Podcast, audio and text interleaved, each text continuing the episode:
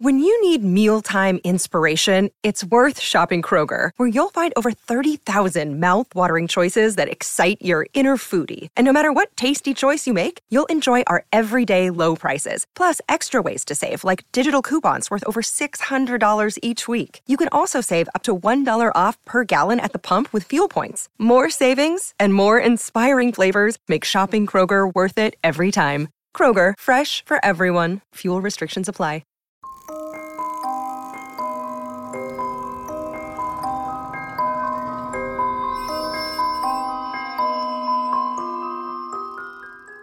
Federico Fellini non ha mai raccontato il nostro mondo, sempre un altro, quello dei sogni, quello degli spiriti, quello ricordato, immaginato, desiderato, mai quello che c'è, sempre quello che c'è stato. Ci potrebbe essere, c'è, ma non si vede. Soprattutto da un certo punto della sua vita in avanti, ha cercato un buco nel mondo che immettesse dall'altra parte, come dice uno dei suoi personaggi. E ci sono aneddoti della sua vita che danno l'impressione che quel passaggio lo abbia intravisto, abbia aperto una piccolissima crepa che abbia permesso agli elementi dei due mondi di entrare ed uscire, di tanto in tanto.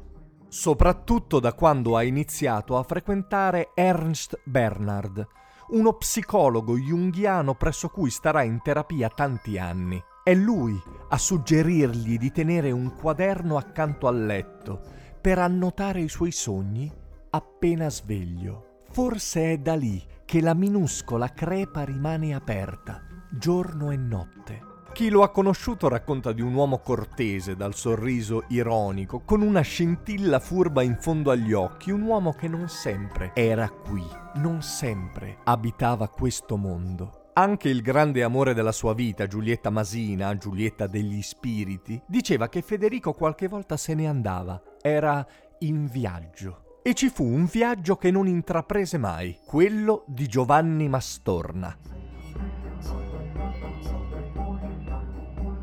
Il viaggio di Giovanni Mastorna è stata l'idea di un film che lo ha accompagnato per oltre 30 anni, ma che non realizzò mai, perché gli spiriti non volevano il film mai girato più famoso della storia del cinema. La storia avrebbe dovuto essere questa. Un aereo attraversa una terribile turbolenza, pioggia, vento, tuoni, lampi. I passeggeri si scambiano occhiate terrorizzate. La camera inquadra alte montagne rocciose troppo vicine per lasciare tranquilli, ma poi la situazione sembra calmarsi e l'aereo atterra in una città che ha una bellissima cattedrale gotica. Sembra quella di Col- Colonia. Il protagonista, un violoncellista, scende e inizia a camminare per questo posto che gli pare insieme familiare e sconosciuto. Le persone parlano una lingua incomprensibile. Non riesce neppure a decodificare i cartelli stradali. Inizia a sentirsi a disagio. Sceglie così di andarsene e va alla stazione, ma lì accade qualcosa di ancora più inquietante. Vede fra la gente un ragazzo, un suo vecchio amico, che però non dovrebbe essere lì. Non dovrebbe esserci perché è morto molti anni prima.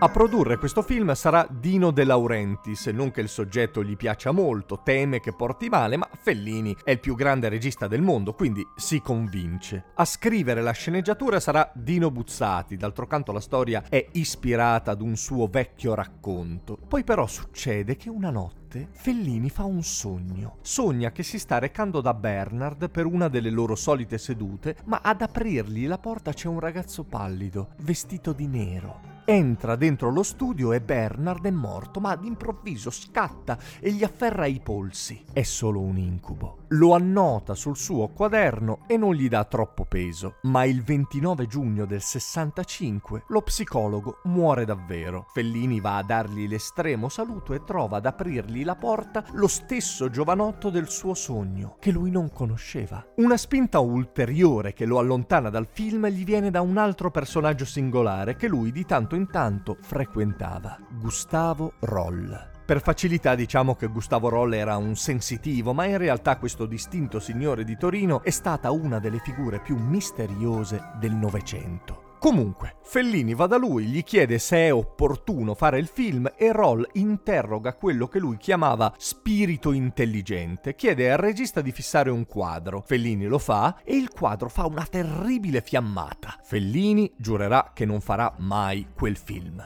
Nel frattempo però De Laurentiis nei suoi studi ha ricostruito la cattedrale, l'aereo, ha ordinato migliaia di costumi ingrigiti dalla polvere, scritturato circa 70 persone della troupe. Fellini continua a sognare, sogna di schiantarsi con un aereo, sogna due vecchie che fanno la maglia, i cui fili sembrano il filo della vita che potrebbero tagliare da un momento all'altro. Seguono altri presagi funesti, quelli che Jung chiamerebbe fenomeni di sincronicità. L'ultimo sogno si manifesta durante un pisolino. Fellini sogna il Duomo di Colonia che gli crolla addosso. Per evitarlo sognerà di fare un salto da acrobata che lo farà finire in piedi in mezzo alla stanza è troppo. Il 14 settembre del 1966 scrive a De Laurentiis e gli comunica che rinuncia a girare il Mastorna parte una causa legale che va avanti fino al febbraio del 67, quando i due fanno la pace e decidono che la produzione ricomincerà. Ma a ricominciare sono anche gli incubi. In quei giorni il quaderno dei sogni è pieno di catastrofi, strade sbarrate, fucilazioni. Il 10 aprile 1967 Fellini si sente male, lo portano in ospedale.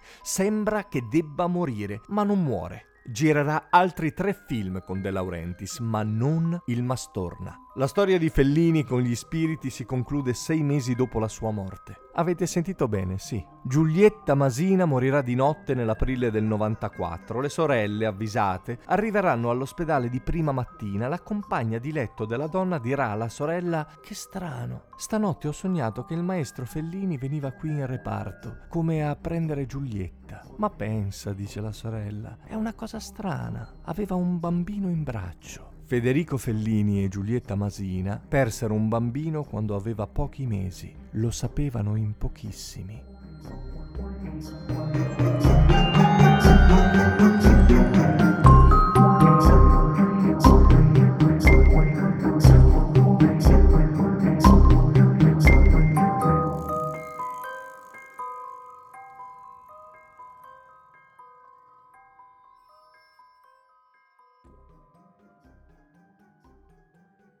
Questo era Storie notturne per persone libere. Se l'episodio vi è piaciuto, condividetelo, parlatene, mettetelo nelle vostre Instagram stories, commentate, venitemi a trovare sui social. Peraltro, da oggi Storie notturne per persone libere è anche uno spettacolo teatrale. Se vi interessa averlo, contattatemi.